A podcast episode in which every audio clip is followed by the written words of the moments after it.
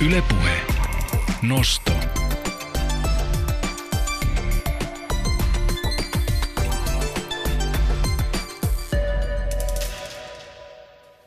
Loistava torstaita Yle Puheen nostosta studiossa Samppa ja Iiris. Moikka Tirallaa. Ennen puolta päivää valtavan upea aiheiden kirjo. Puhetta nimittäin sekä startupeista että aikuisien ystävyyssuhteista ja niiden suuren suuresta merkityksestä.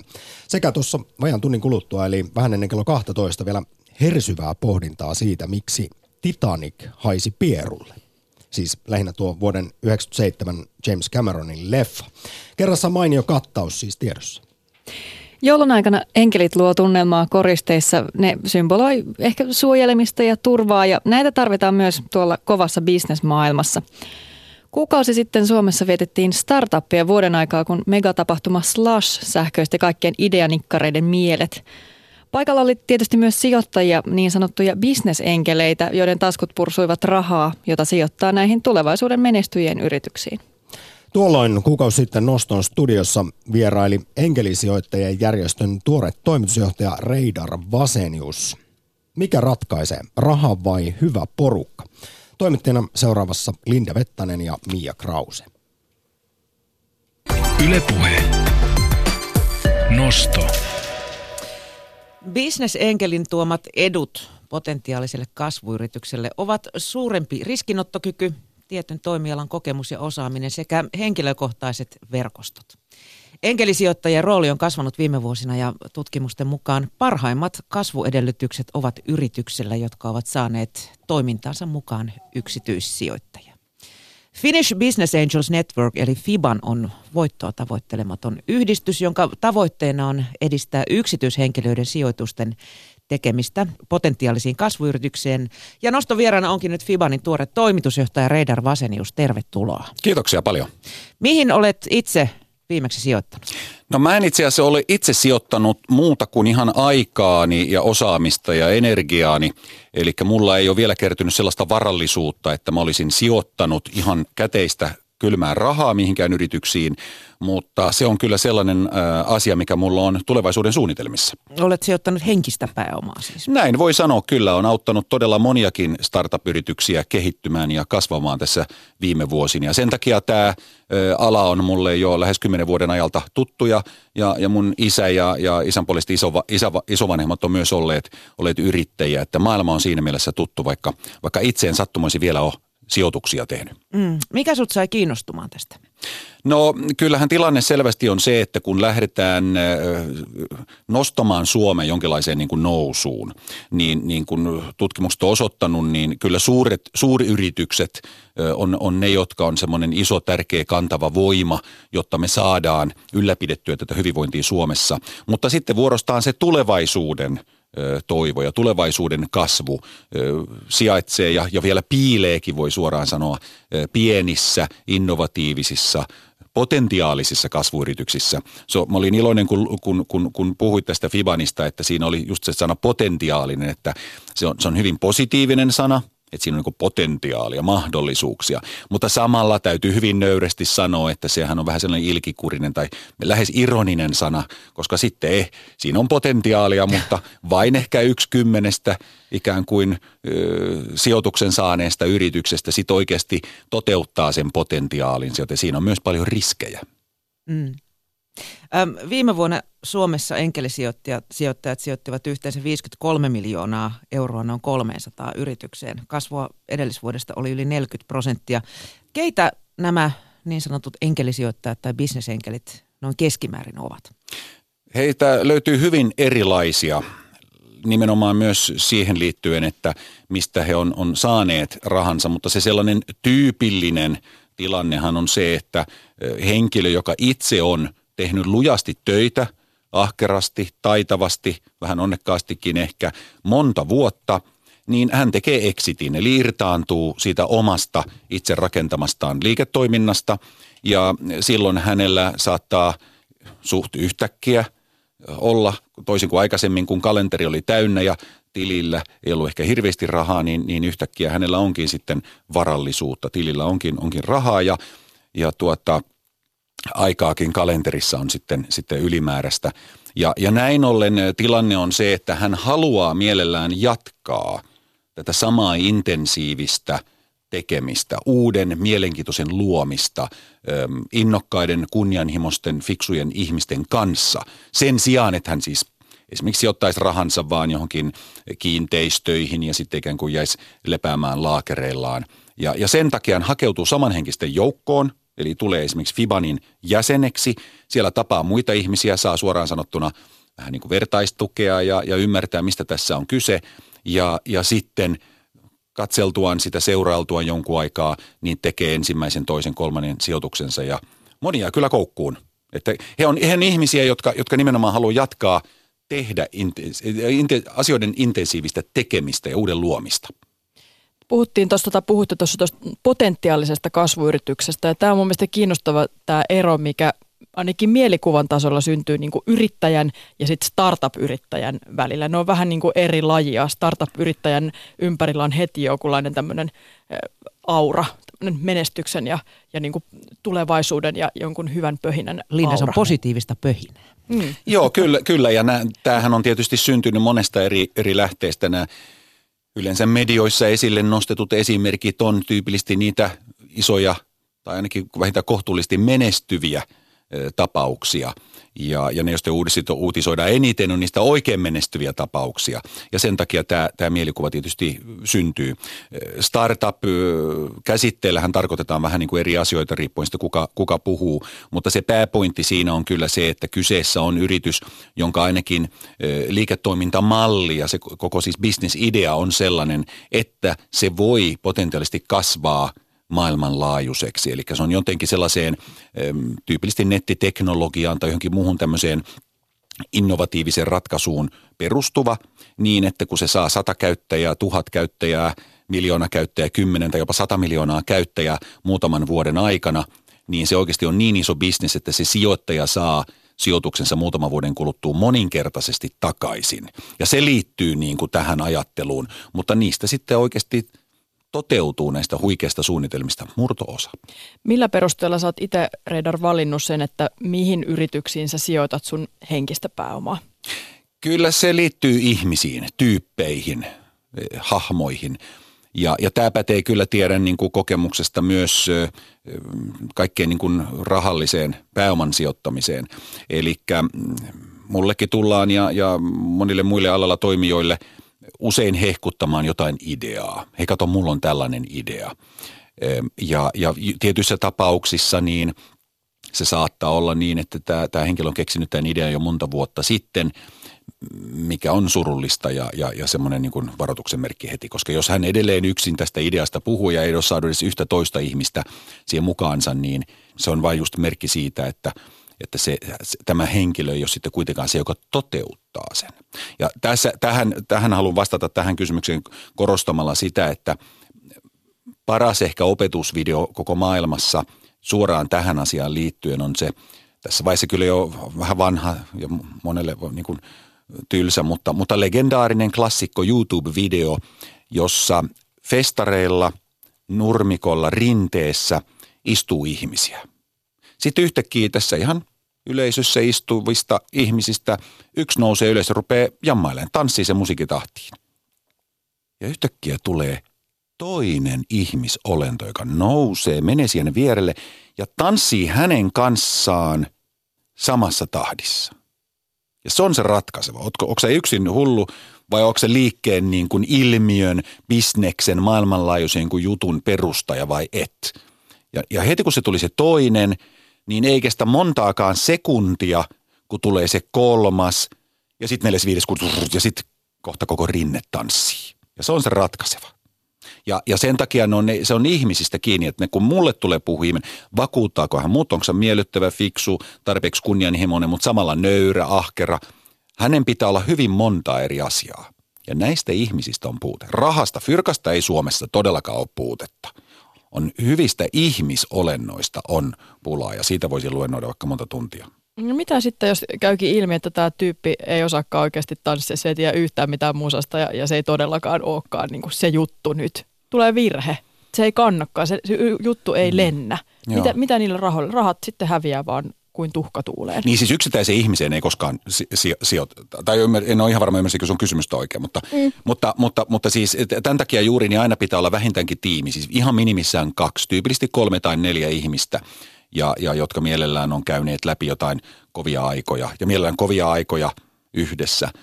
Martin Maasa Saarikangas aikoinaan sanoi, että hän ei palkkaa johtotason ihmiseksi ketään, joka ei ole syönyt paskaa.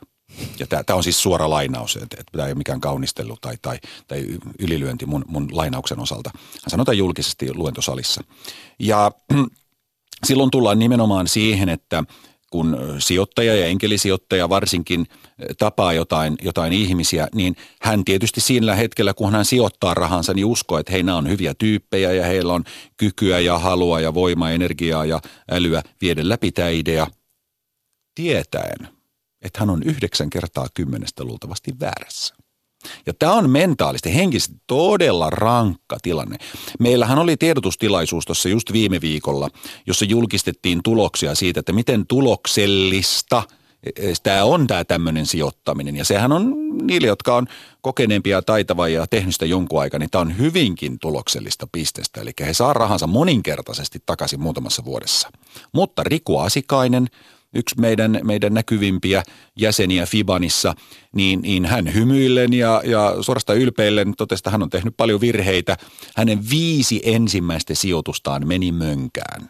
Ja hän kertoi siinä koolla olleille journalisteille, median edustajille, ihan, ihan pokkana. Hän on tehnyt sen aikaisemminkin ja näin. Ja se on osa tätä elämää. Sen kanssa pitää osata elää ja ymmärtää, että hänkin tosiaan viisi ensimmäistä, kun ne meni mönkään, menetti 700 000 euroa – ja, ja tuota, siinä ruvetaan jo kotonakin käymään keskusteluita tietysti sitten, että pitäisikö nyt mennä oikeasti sitten töihin ruveta tekemään ihan muuta. Mutta hän jatkoi ja kokemuksesta viisastuneena, niin on hän yksityisasioitaan, mutta, mutta tilanne on hyvin erinäköinen tällä hetkellä hänen elämässään. Että tässä pitää olla myöskin sitten kanttia ja, ja pitää pää kylmänä, kun tätä tekee. Niin, mutta mikä ihme sitten saa sijoittamaan rahojaan startuppeihin, kun varmempi tuotto on jostain muualla ja tyypillisesti puolet sijoituksista epäonnistuu – perimmäisenä tarkoituksena kuitenkin tehdä fyrkkaa. Joo, kyllä, kyllä siinä oikeastaan palataan äh, siihen niin kuin perusasiaan, että kyseessä on ihmiset, jotka haluaa luoda jotain uutta, haluaa muuttaa maailmaa. Äh, kylmä fakta on se, että, että paras, tehokkain tapa muuttaa maailmaa on, on perustaa yritystä, tehdä se niin kuin yritystoiminnan kautta. Tietysti politiikassa tehdään hyvin tärkeää työtä. Mä en esimerkiksi halveksu poliitikkoja pätkääkään tai, tai, tai kansanvalittuja tai, tai urapoliitikoita tai virkamiehiä. He tekevät aivan super tärkeää työtä. Mutta sitten kun katsotaan, että, että ketkä oikeasti muuttaa maailmaa, niin, niin ne on, ne on omalla tavallaan kyllä niin kuin just yrittäjät ja heidän yrityksensä. Ja nyt mä en puhu vain jostakin Elon Muskista ja Steve Jobseista todellakaan, vaan, vaan meidän maailmahan tässä nyt näitä on tällaisia laitteita ja, ja softia, mitä tekin klikkailette ja käytätte tässä ja luurit päässäkin. Mistä nämä on tullut, mitä nämä vaikuttaa, helpottaa, tehostaa, nopeuttaa meidän elämää päivittäin, niin ne on, ne on jotkut yrittäjät keksineet, luoneet, innovoineet. Ja, ja näin ollen meidän tämä päivittäinen elämä – on hyvin erinäköinen tänään, kun se oli 90-luvulla tai 80-luvulla tai 70-luvulla. Niitä ei ole poliitikot ja virkamiehet tai kansanvalitut muokanneet sillä tavalla ikään kuin. Ja silloin tullaan siihen, että nämä bisnesenkelit haluaa siis jatkaa maailman mullistamista ja muuttamista. Ja mahdollisimman suuresti ja suureellisesti voi jopa sanoa sanan positiivisessa merkityksessä. Eli että muutetaan maailmaa – ympäri maapalloa, ei vaan täällä Suomessa, vaan, vaan, vaan tehdään se isosti. Ja sen takia he pistää paitsi tietysti rahansa, niin sitä aikaansa ja osaamista ja sydänvertaan monesti näihin, näihin startup-yrityksiin. Ja sitten vielä haluan tässä korostaa yhden hyvin, hyvin tärkeän asian, ja se on se, että eh, liiketoimintaidea, tämmöinen bisnesidea, sehän lähtökohtaisesti on siis sellainen, että autetaan jotakuta ihmisryhmää – saamaan jotain helpommin tai nopeammin tai yksinkertaisemmin tai hauskemmin tai tehokkaammin siten, että hän on hän voi, on halukas ja voi maksaa siitä ja että se bis, niin kuin business, missä sitä pyöritetään, on sitten niin kuin voitollista. Ja se tarkoittaa sitä, että siinä ytimessä bisnesidea ei ole joku hilavitko, vaan bisnesidea, ei, ei tuoteidea, ei laiteidea, vaan liiketoimintaidea on muiden ihmisolentojen auttamista – elämän helpottamista, eli maailman parantamista. Ja tämä ei ole nyt niin kuin kaunistelua tai kaunispuheisuutta tai runollista tai metafora, vaan se, se, ihminen, joka ei ymmärrä, mitä mä äsken sanoin, niin hänen ei kannata lähteä edes yrittäjäksi tai sijoittajaksi. Koska pointti on siinä, että, että jos se on niin oikeasti auttaa jotakin ihmisiä, ne on niin kiitollisia siitä, haluaa toistuvasti maksaa fyrkkaa siitä palvelusta tai tuotteesta ja pitää kiinni siitä. Ja silloinhan se toimii, silloin, silloin se on, on niin kuin business, se, se, se, se lentää. Ja ihmisten auttamisen pitää olla siinä ytimessä. Ja, ja bisneshenkilöt on semmoisia ihmisiä, jotka haluaa tehdä tätä yhä uudestaan ja uudestaan. Eli muitakin motivaatiotekijöitä on kuin raha. Ky- kyllä se on näin. Ne, ne rahat kyllä helposti muodostuu loppujen lopuksi tietyllä tavalla sitten semmoiseksi niin kuin, kun, kun, kun niitä on vähän enemmän niitä, niitä pelimerkkejä, niin ne on sitten niin kuin vähän enemmän pelimerkkejä. Ja, ja se raha, rahan nimenomaan merkitys itse asiassa – se, se, se, se, se merkitsee vähemmän. Se ei ole se pointti, se niin kuin lisää pelimerkkien saaminen. Kun on vaatteet ihan ok ja ruoka on hyvää ja, ja asuntokin on, on enemmän kuin ok ja, ja, ja kaikki perusasiat on kunnossa, niin, niin niitä pelimerkkejä on tuolta, niitä voi sitten ladata tuolta eri korteilla ja tileiltä niin kuin tarpeeksi. Ei tarvi olla siis, nyt ei puhuta mistään isoista summista, hirveitä miljoonia tai muuta tällaista, mutta kun niitä on niin kuin tarpeeksi – niin se sillä tavalla menettää merkityksensä. Jo, to, joillekin tietysti se on sitten sitä nimenomaan pelimerkkien lisää haalimista ropeankamaisesti. Semmoisia ihmisiä löytyy totta kai kaikilla elämänalueilla. Mutta, mutta, mutta tyypillistä on nimenomaan se, että halutaan mullistaa, muuttaa maailmaa.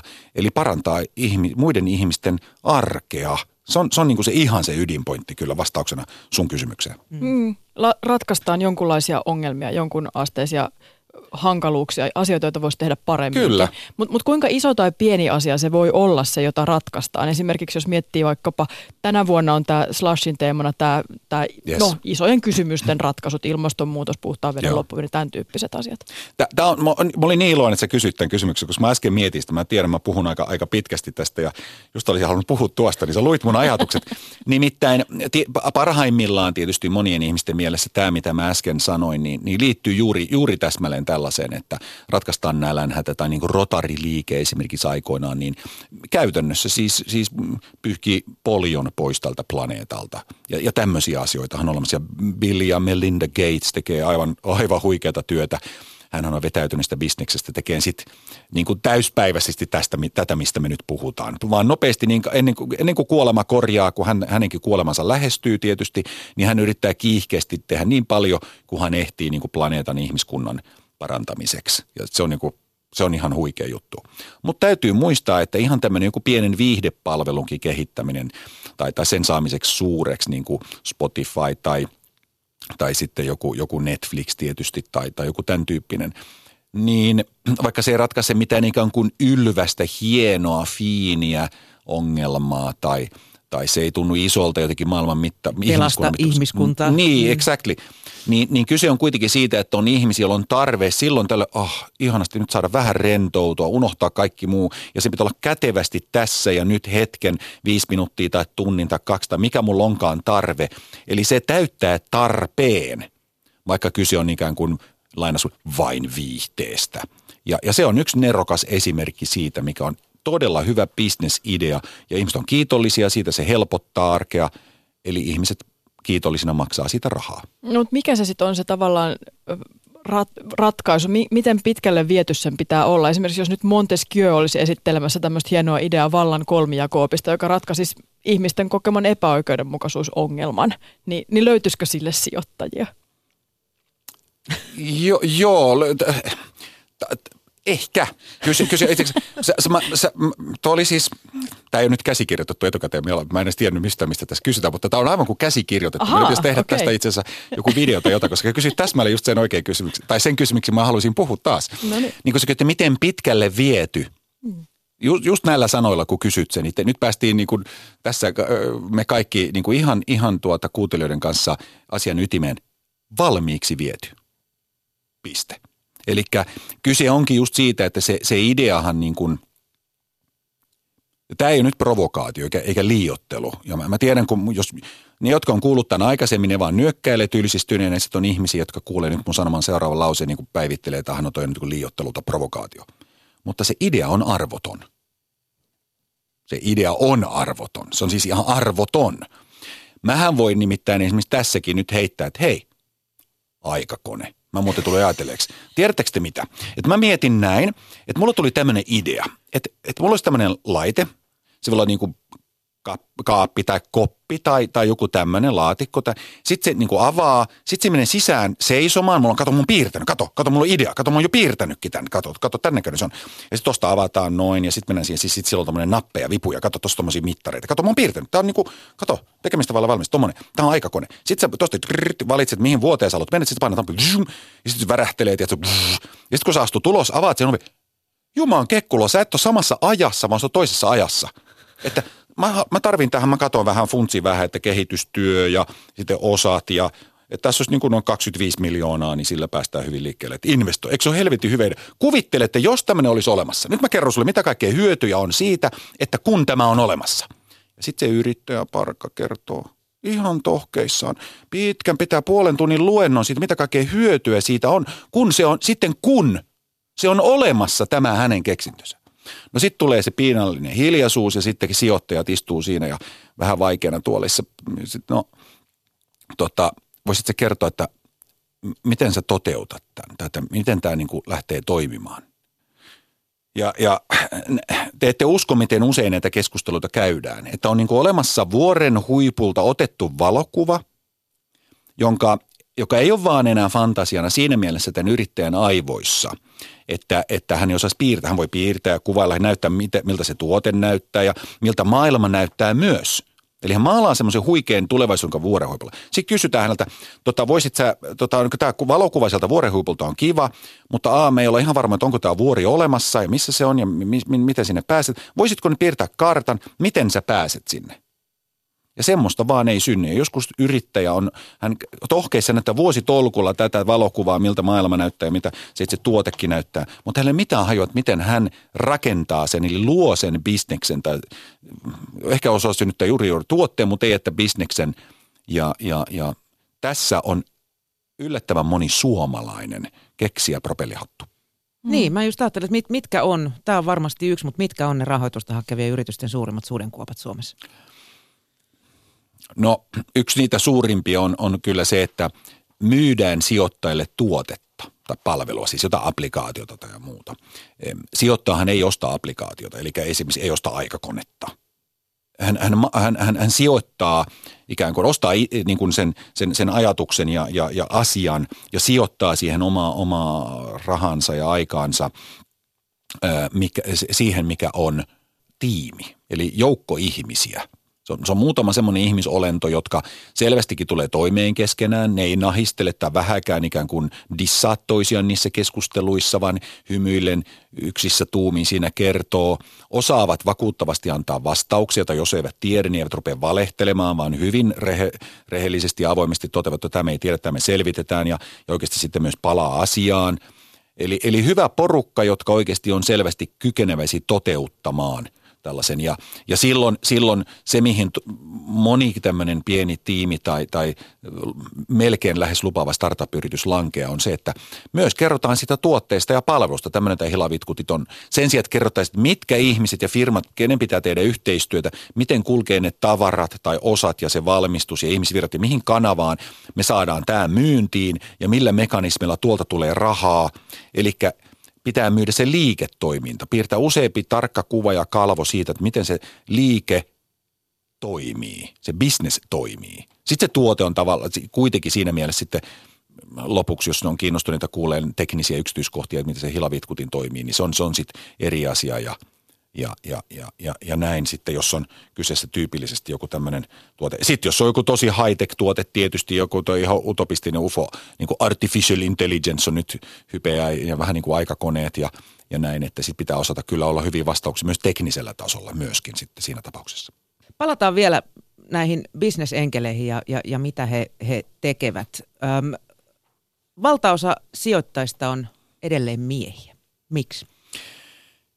Tämä on erittäin hyvä kysymys. Meillä oli Fibanin syyskokous tässä juuri, juuri vastikään ja meillä oli salillinen eh, jäseniä paikalla ja valittiin uusi hallituskin siinä. Ja meillä on nainen, yksi nainen eh, seitsemästä on, on eh, yksi, yksi seitsemästä hallituksen jäsenestä on nainen. Paikalla mä laskin oli, oli kuusi naista ja, ja kokonaislukumäärä kuitenkin sitten oli sitä luokkaa, että heitä oli noin 10 prosenttia läsnäolijoista, mikä, mikä tuota on, on selkeästi paljon vähemmän kuin väestössä, kun ollaan kuitenkin kutakuinkin 50-50. Ja silloin tämmöinen selkeästi kertoo ky- kyllä siitä, että naiset käyttää aikaansa ja rahansa jotenkin vähän, vähän eri tavalla selvästikin. Mä, mä luulen, että tämä meidän yhteiskunnan valitettavat monet vääristymät edelleen johtaa siihen, että läheskään yhtä moni nainen ei pääse siihen elämäntilanteeseen, että hänellä on sitä aikaa ja varallisuutta, että hän voisi sijoittaa. Se, että miksi sitten vielä siitäkin porukasta – vähän harvempi oikeasti mm, haluaa olla enkelisijoittaja, niin sitä en, mä en itse asiassa tiedä. Ja se on, se on erittäin hyvä ja mun mielestä tär, tärkeä kysymys kyllä. Mm, Slashin kävijöistä kuitenkin muistaakseni kolmannes on naisia ja oliko se niin, että vuoteen 2020 tarkoitus on, että olisi 50-50? Se on mun mielestä hyvä ja tärkeä, tärkeä tavoite kyllä ehdottomasti. Mm. Sä sanoit jo, että tyypillinen enkelisijoittaja on sellainen, jolla on omat bisnekset jo ikään kuin kondiksessa ja ehkä sitä vapaa-aikaa sitten löytyy. Mutta mut kuinka, kuinka, kuinka sitoutunut pitää sitten olla, kun tällaiseen hommaan lähtee? No tuossa voi hyvänä nyrkkisääntönä todeta, että mitä enemmän käyttää aikaa eh, siihen eh, sijoittamansa yritykseen. Että todella käy sparraamassa, auttamassa, tukemassa, antamassa sitä osaamistaan ja myöskin verkostojaan, että kontakteja – hyödyntää ja avaa ovia sille, sille tuota, yritykselle, että se etenee nopeammin ja, ja kätevämmin. Sitä suuremmalla todennäköisyydellä se yritys menestyy ja tämä sijoittaja saa myöskin raha, saa sitten rahalliselle panostukselleen takaisin.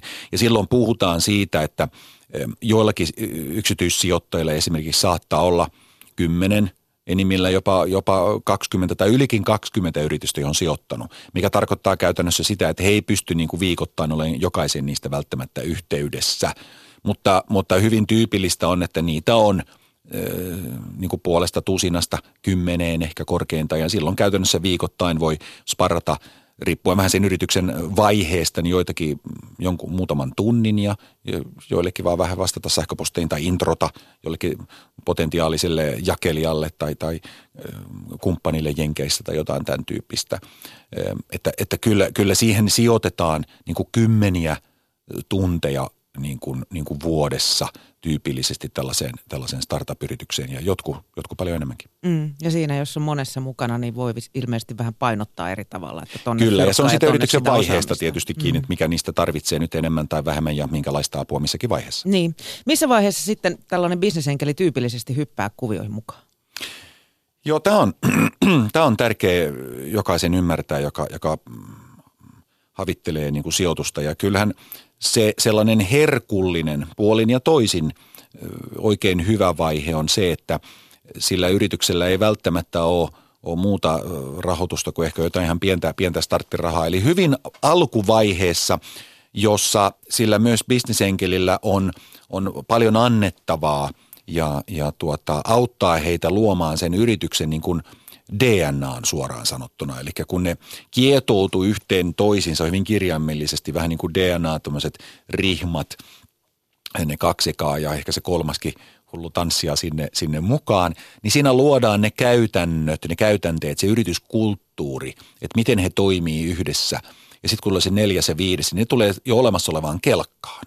Ja tämä alkuvaihe on sikäli ihan ratkaiseva, että heidän on paras olla niin kuin kyllä todellakin sille sopivan niin kuin motivoituneita, innostuneita, mutta myöskin omata itsekurin ja tehdä tiettyjä asioita systemaattisesti. Siinä esimerkiksi bisnesenkeli voi olla suureksi avuksi. Ja sitten toinen asia on tietysti myöskin se, että kun lähdetään miettimään sitä, että mikä se bisnesidea oikein on, niin tyypillisesti kun, kun bisnesenkeli tulee mukaan, niin, niin syy miksi itse asiassa FIBAN, Finnish Business Angels Network, aikanaan perustettiin, oli syndikointi. Syndikaatti, sillä voi tarkoittaa vähän eri, eri asioita, mutta se, mikä näitä eri merkityksiä yhdistää, on se, että tehdään jotain yhdessä. Ja, ja syndikointi tässä niin kuin sijoitusmaailmassa tarkoittaa sitä, että sen sijaan, että yksi – enkelisijoittaja eh, pistäisi aikaansa rahansa siihen. Ne ottaa vähintään yhden, kaksi, kolme, jopa neljä muuta henkilöä, josta ihannetapauksessa yksi on niin kuin tekniikan taitaja, yksi sitten markkinoinnin ja brändäyksen taitaja, kolmas muotoilun ja, ja miten tämä meneekin ehkä maantieteellisesti, on vähän eri networkkeja. Eli he tuo paitsi omaa rahansa, niin erilaista osaamista mukaan siihen. Ja silloin siinä aikaisessa vaiheessa, kun ollaan muotoilemassa sitä, että mikä se liiketoiminta-idea vielä on, se ei ole ihan muotoutunut. Tai sitä tehdään 6 kuukautta, 12 kuukautta ja sitten ilmenee tarvittainen pivot, eli suu, vahva iso suunnan muutos. Niin silloin ne enkelisijoittajat, kun ollut mukana siinä alkuvaiheesta asti, ihan niin varhaisista askelista mukana, kun vielä ollut vain vähän kalvoja ja ei edes ollut välttämättä ensimmäistä asiakasta tai, tai ehkä just vähän kokeiltu sitä tuotetta tai palvelua. Niin silloin nämä enkelit on huomanneet, että nämä tiimiläiset on niin hyviä tyyppejä ja ne toimii hyvin yhdessä. Ilman, että pupu menee pöksyyn heti kun tulee vastaankäymisiä tai stressiä tai keskellä yötä pitäisi vielä raataa. Että ne bisnesenkelit on siinä henkisenä ja käytännön tukena siinä sen todella dramaattisen, hyvin yleisen ison muutoksen aikana, siinä ensimmäisen vuoden aikana, kun huomataan, että eihän tämä ensimmäinen bisnisidea itse asiassa ollutkaan kovin hyvä. Nyt me ollaan vähän tutkittu ja saatu asiakkaalta ekolta palautetta, että tämä oli aika paska. Että itse asiassa, ja tämä pitää todeta ihan kylmästi siinä palaverissa, ihan näillä sanoilla. Ja silloin se, kun tehdään se pivotti ja suunnanmuutos, niin siinä on henkisesti ja myöskin pääomallisesti tärkeää, että siinä on joukko bisnesenkeleitä, sanoo hei, me ollaan nähty aikaisemmin, me autetaan teitä ja annetaan teille nyt lisää rahaa, muutama sataa tuhatta, että pääsette tähän uuteen suuntaan. Ilman tätä useimmat startupit kuolee just siihen paikkaan.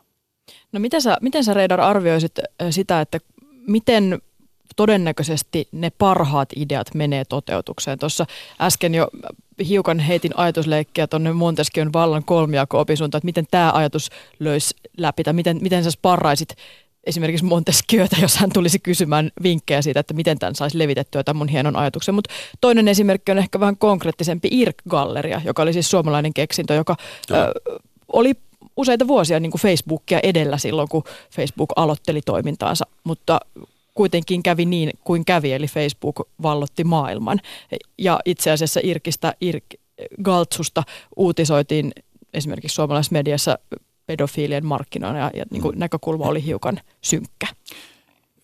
IRK-gallerista eli Galtsusta voin sanoa sen verran, että, että nyt tosiaan alkuperäiset perustajathan ostivat sen takaisin. Mä istuin vielä, vielä ihan pari viikkoa sitten tuolla Maria 01 startup-keskittymässä entisessä Marian sairaalassa ja siellähän Galtsun ihmiset myös istuvat, tosi mahtavaa porukkaa ja, ja ovat oikeastaan esimerkki just siitä, hyvä esimerkki siitä, mistä, mistä tässä nyt on, on kyse, että, että ei ole todellakaan välttämättä siis niin, että parhaat ideat menestyy tai, tai näin. Ja, ja, ja, ja, ja tähän liittyy tosiaan myös se, että aina kun sijoittajalle joku tulee kertoa jonkun idean, niin se keksi on ihan tohkeissa. Hänen mielessään – ja tässä käytän meillä inessiviä mielessään, ei niin kuin mielestään elatiivia suomenkielistä jostain syystä, vaan hänen mielessään se on niin kuin aivan fantastinen ja nerokas. Ja hän monesti pettyy, jossakin tapauksessa närkästyy, kun sijoittaja toteaa, kuule, mä oon kuullut tämän idean jo monta kertaa. Ja tyypillisesti se on ihan totta, koska kaikki nämä ideat niin kuin ne vaan toistuu. Ja tämänkin takia täytyy niin kuin todeta, että ei todellakaan ole niin tässä maailmassa, että parhaat ideat toteutetaan. Vaan tuolla on kaikenlaisia myös puolivillaisia ideoita ja vähän huonompia versioita aika nerokkaista ideoista. Ja se, mikä menestyy, on se, jonka takana on hyvä tiimi.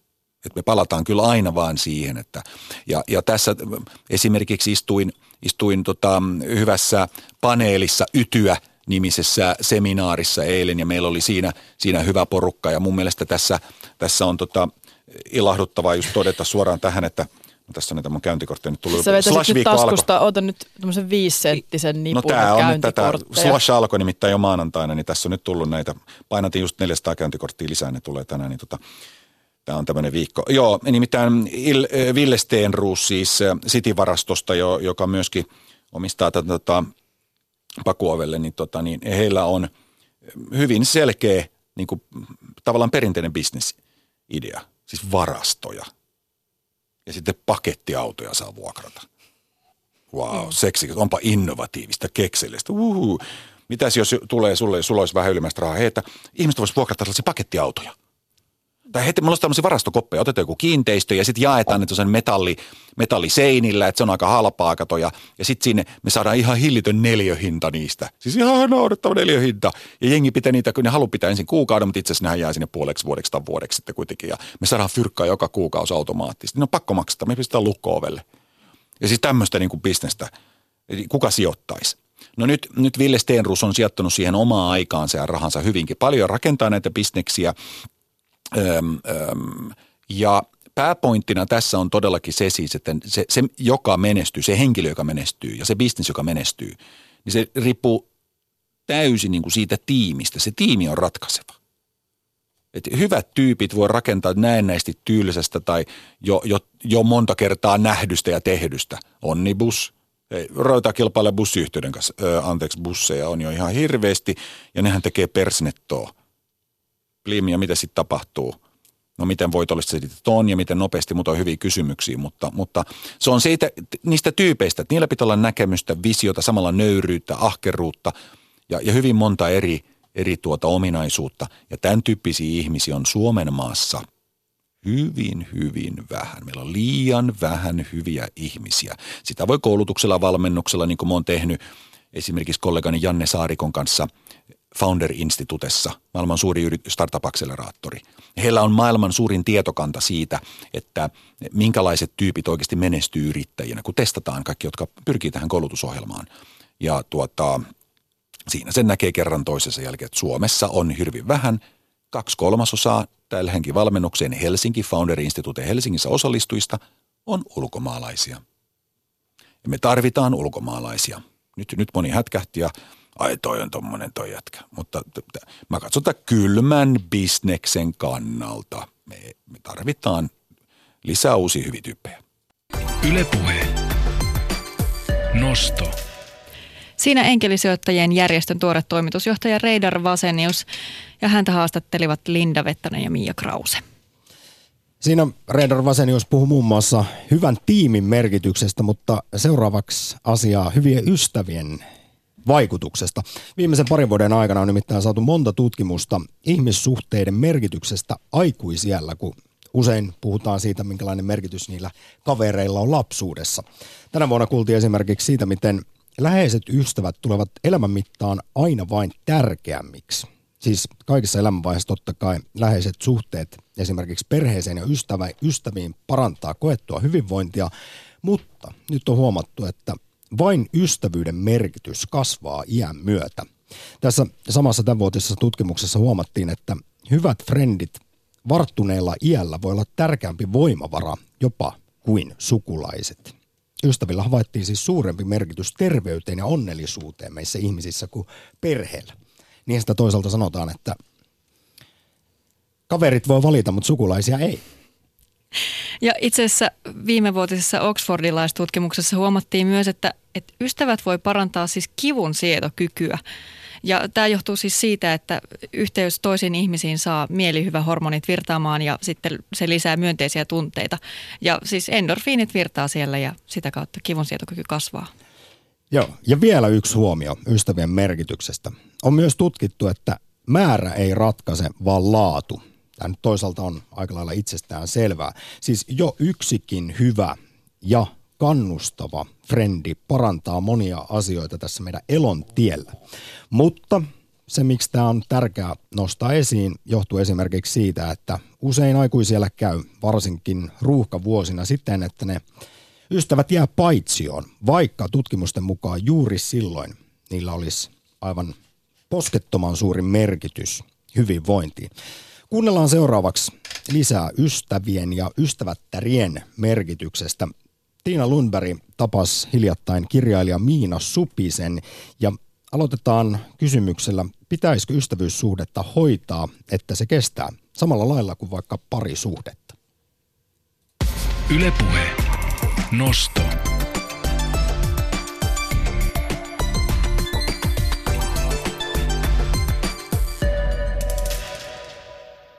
No joo, toisaalta niin en mä tiedä. Mulla on paljon semmoisia ystäviä, joita mä en ehdi tavata kuin ehkä pari kertaa vuodessa ja kyllä ne silti pysyy. Et jotkut ehkä katoaa, mutta sitten kyllä se sit siitä aina sit kun ehtii, niin sitten sitten se taas virkistyy se ystävyys. Et, että tota, kyllähän ihmisiä sillä tulee ja menee elämässä ja vähän niin kuin jotkut tietysti jotenkin katoaakin, mutta eikä sitä aina pysty ennakolta niin kuin ennakoimaan.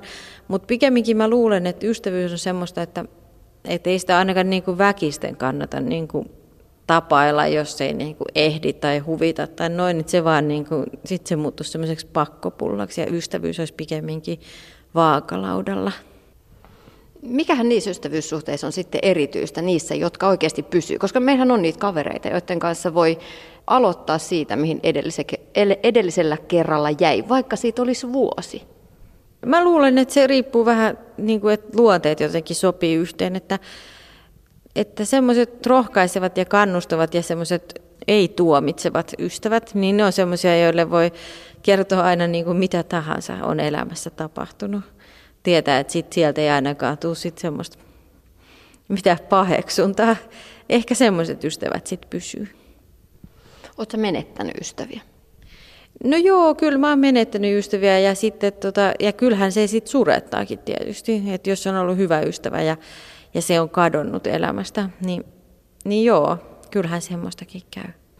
Mä oon itse ajatellut joskus tällaisia niin kuin ihan lapsuusajan kavereita, että kun elämät on vienyt eri poluille, eri muutettu eri kaupunkeihin, sitten on pikkuhiljaa vaan livu, livuttu e, toisaalle toisista ilman mitään suurta draamaa. Ja se on mun mielestä joskus nyt, nyt niin kuin aikuisena miettinyt, että äh, vitsi, ja sitten se on hirveän vaikeaa ryhtyä uudelleen virittelemään niitä ystävyyssuhteita, kun ei näitä kaverit välttämättä edes löydä mistään.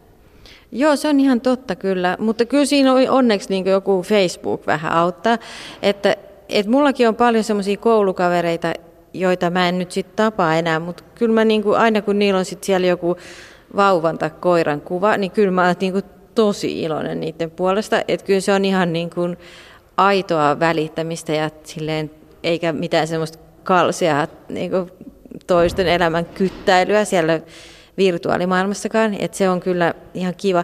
Että mulla on joitakin semmoisia kouluaikaisia ystäviä, joita mä niin kuin, tavallaan yhteydet vähän palannut sitten just Facebookin kautta. Ja sitten siinä ollaan joskus tavattukin ja aina ollut tosi kiva, mutta kyllä siinä on sitten käynyt niin, että, että elämät on niin, niin kuin erilaisia jo ja ne elämänpiirit on niin toisenlaiset, että ei se ole sitten enää oikein se ystävyys sitten niin kuin tullut siihen arkeen. Ja se on, on se vähän sille surullista, mutta et selvästi niin kuin noin se sitten on, että ei sille oikein mitään ole voinut. Miina Supinen, millaisia ystäviä sulla on? No vaikka millaisia. tosi kivoja. No kyllä, siis kyllä musta tuntuu, että kaikki mun ystävät on tosi hauskoja ja semmoisia älykkäitä ja jotenkin tosi mukavia. Et, ja jotenkin, no sen takia ne varmasti onkin mun ystäviä, kun mä ajattelen niistä näin. Et ne on semmoisia, joiden tapaaminen aina, aina ilahduttaa. Miten sun parhaat ystävät on tullut sun elämään? No, kyllä ne aina niin kuin sattumalta tulee. Että joku semmoinen, tota, että on joku vaikka ollut joku työhomma, minkä kautta on tutustuttu, tai joku niin kuin ollaan jossain juhlissa ja sitten siellä on jääty juttu sille tai joku vaikka lasten kautta on tutustuttu, että lapset on ensiksi ystävystynyt ja sitten sit siinä niin kuin äidit kanssa ystävystyy tai jotain tämmöistä, että kyllä niitä sitten tulee ihan, ihan mistä milloinkin.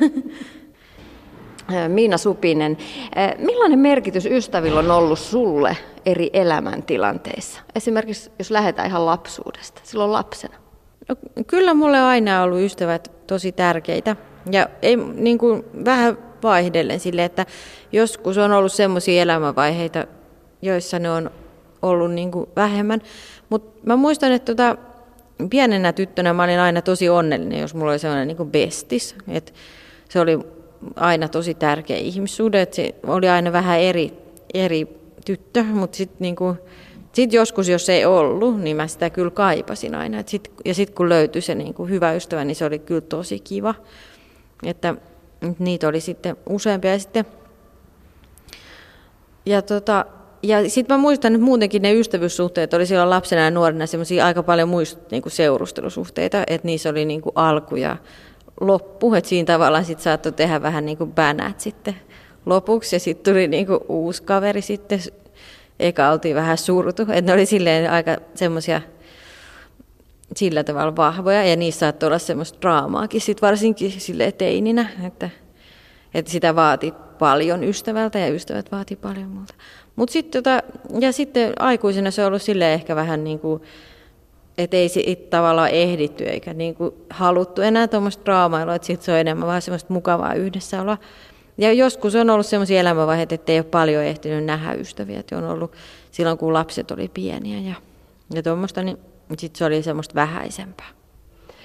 Miina Supinen, mitä saatte, jos ajatellaan laajemmin? Millainen merkitys sun mielestä naiselle on naisystävillä, omilla ystävillä, ystävättärillä? No varmaan se riippuu naisesta, että ei, ei tota, niin, ja varmaan se siis monesta asiasta, että et kyllähän se, siis musta se tuntuu, että se on tosi tärkeä ja semmoinen niin elämää niin kuin, ja että ilman ystäviä olisi, olisi tosi kurjaa olla ja semmoista niin kuin jotenkin synkkää, mutta, mutta kyllä varmaan niin kuin, ei sitä ehkä kaikki niin kaipaa, sitten voi olla, niin kuin, että perhe, oma perhe riittää hyvin ja, ja oma seura riittää hyvin, mutta riippuu tapauksesta. Mutta kyllä minusta on kiva esimerkiksi sellaiset vanhemmat naiset, joilla on joku niin kuin ystäväporukka, niin et niillä on sit, tuntuu, että ne viihtyy aina hyvin, että on joku hyvä kirjapiiri tai teatteripiiri tai joku. Niin, mulle heräsi vähän vanhempi rouva totesi, että ystävättäret on elämän suola, että ystävättäristä kannattaa ehdottomasti pitää kiinni, että muu elämä voi muuttua, mutta ne on ne, jotka on ja pysyy. Niin, niin toivottavasti. Että kyllä se, joo, että, ja kuitenkin niin siinähän sitten elämässä tapahtuu kaikenlaista ja kaikenlaista sellaista niin kuin surua ja murhettakin tulee, niin se on, se on hyvä, että, että on joitain pysyviä ihmissuhteita. Mulla on sellainen tunne, että tänä päivänä ystävistä on tullut ihmisille tärkeämpiä kuin ennen. Mitä sä ajattelet? Ehkä. Ehkä se voi olla toi niin kuin, myös se sosiaalinen media, jota aina sille vähän parjataan, niin se voi olla, että se on myös ehkä vähän niin kuin piristänyt jossain mielessä ihmisten sille sosiaalista elämää, koska se on kuitenkin semmoinen, että sitten ollaan päivittäin tekemisissä kavereiden kanssa, vaikka ei tota, jotka ehkä sitten muussa tapauksessa olisi jäänyt jonnekin vuosien taakse, niin sitten saattaakin olla jotain, jotain pientä sit sitä kautta. Et ehkä se, se voi, voi olla yksi syy, että ystävistä on tullut tärkeämpiä. Mikä sun mielestä Minna Suppinen kirjailijana on ystävyydessä kiinnostavaa? No siis vaikka mikä. Ja se on niin kuin varsinkin tuommoisissa niin kuin lapsuuden ystävyyssuhteissa tai tämmöisissä hyvin syvissä ystävyyssuhteissa, pitkäkestoissa, niin niissähän on tota, niin nehän alkaa olla siis semmoisia, että ei se ole välttämättä niin kuin pelkästään semmoista ilosta, vaan siinä on se hyvin monimutkainen semmoinen niin kuin erilainen niin kuin erilaisten tunteiden ja toimintojen semmoinen verkko, missä on, voi olla kaikenlaisia riippuvuuksia, kaikenlaisia rooleja, mitä ihmiset ottaa. Semmoista, että se on niin tosi, tosi, tosi kiinnostavaa sellainen. Et sehän on just, että jos vaikka vanhat ystävät tapaa, niin ne ottaa sen rooli, mikä niillä on ollut silloin lapsena helposti. Et eri ihmiset saa, saa niin liikkeelle erilaisia persoonia toinen toisissaan. Miina Supinen, mikä sun mielestä on parasta ystävyydessä? No siis kyllä se niin kuin elämän, oman elämän jakaminen ja sen toisen elämän jakaminen ja se, niin kuin, se yhteisen maailman luominen, niin se, se on niin kuin, ja se, että tulee niin kuin hyväksytyksi omana itse, itsenään ja sitten se, että tavallaan, että sit löytyy jotenkin se paras versio itsestä ja ystävästä, kun ollaan yhdessä. Niin se on varmaan parasta. Millainen paras versio itsestä? Mitä se tarkoittaa? No, no se on semmoinen, kun jos on hyvän ystävän kanssa, niin huomaa esimerkiksi, että tuntee itsensä niin kuin hyvin vaikka hauskaksi tai hyvin niin kuin fiksuksi tai sitten hyvin jotenkin syvälliseksi tai jotenkin viisaaksi ja lempeäksi tai jotain tämmöistä. Ja se johtuu siitä, että se toinen pitää sellaisena ja sen huomaa siitä, että käytöksestä, niin se on, tota, se on sitten se paras versio. Et sitten sit yrittääkin olla just sitä, mitä se niin kuin tavallaan täyttää sen toisen toiveen. Näin sanoi kirjailija Miina Supinen. Häntä haastatteli Tiina Lundberg. Yle Puhe. Titanic-leffa tuli Suomessa ensi tammikuussa 98. Ippi, milloin näit ja itkitkö? Itkin ehdottomasti, mutta näin varmaan vasta seuraavana vuonna aikaisintaan, koska mä olin tuohon aikaan siis vielä kahdeksan. Ja mulla ei ollut mitään asiaa elokuvateatteriin sitä katsomaan, koska se oli K11. Sä olit ehkä vähän vanhempi. Oh, joo, ja ensimmäisen tyttöystäväni kanssa oltiin katsomassa, koskaan ei ollut villapaita niin märkänä. Ei omasta, omista kyyneleistä, vaan Et hänen. vaan kehtaa sanoa. Siis, ja ihan vilpittömästi. Mulla oli koko oikea olkavarsi täysin läpimärkä sen elokuvan ajan. Hei siis Titanic on ensimmäinen yli miljardin dollarin lipputulot kerännyt leffa ja se pysyy tuottoisimpana elokuvana 12 vuotta, kunnes ykkössijan tuolla listalla otti toinen James Cameronin tuotos. Omasta mielestäni täysin idioottimainen avaruuden Pocahontas eli Avatar. Siis siinähän on täysin sama juoni kuin Pocahontas mm, mm. Piir- piirretys. Paljon huonompi kuitenkin, mutta maailman menestynein leffa. No, Titanicia kuitenkin, sitä on ruodittu monella tapaa. Muun muassa olisiko Jack voinut selviytyä, jos olisi vain kiivennyt siinä lopussa Rosin vierelle oven päälle. Ja esimerkiksi myytinmurtajathan tämän selvitti, että kyllä, Jack kuoli turhaan.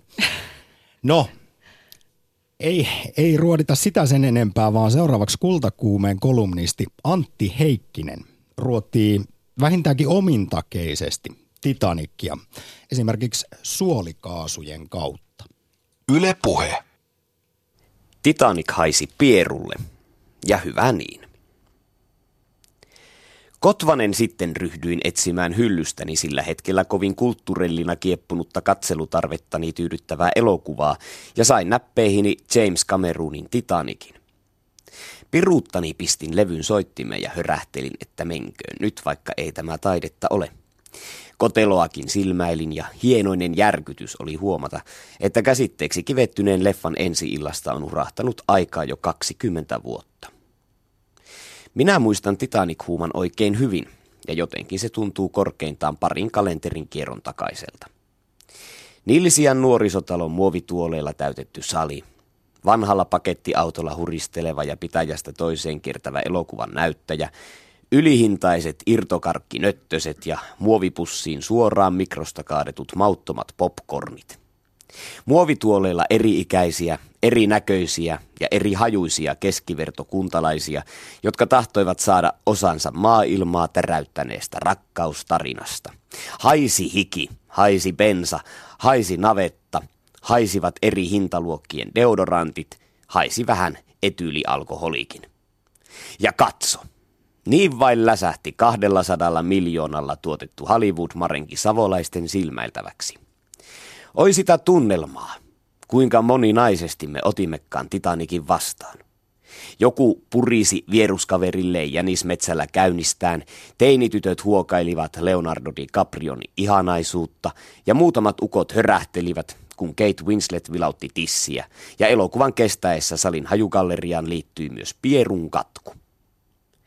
Ihan paras oli muuan kylän merkkinaisiin kuulunut suuri persona, nimi jääköön sanomatta. Tämä leidi istui selkäni takana ja selosti leffan tapahtumia koko ajan vieruskaverilleen. Syystä tai toisesta vähintään yksi tämän tapainen katsoja löytyy aina jokaisesta vähänkin vakavasti otettavasta kulttuuririenosta. Tietysti sellainen porisia häiritsee toisia katsojia vähän juutaasti, mutta tämä nimenomainen ylitti välillä selostuksellaan katsonnan alla olleen elokuvan viihdytystason. Illan kohokohta oli ehdottomasti se hetki, kun laivan tähystäjät unohtuivat jäävuorien sijaan silmäilemään kannella suuteloineita Rosea ja Jackia.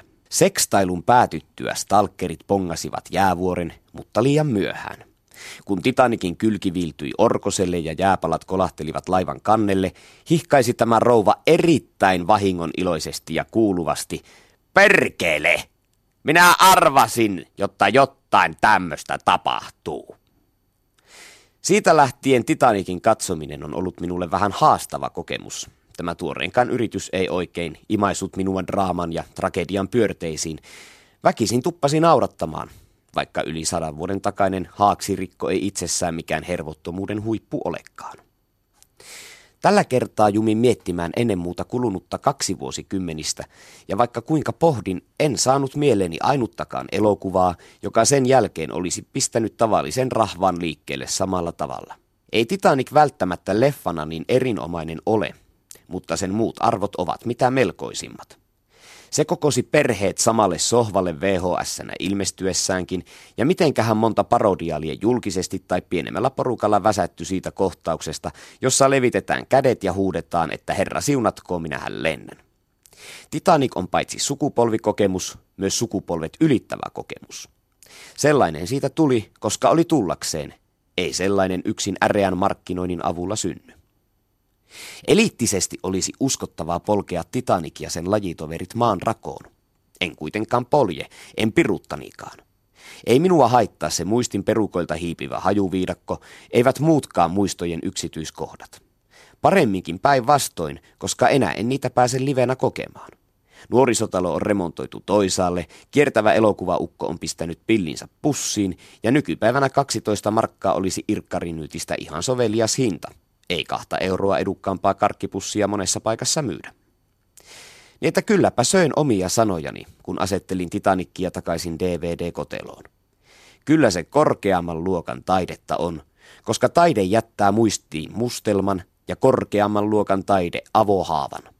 Eikä sillä ole väliä, saako sen arven korkealuokkaisessa konsertissa, teatterissa, taidennäyttelyssä vai suolikaasulle haisevassa nuorisotilassa.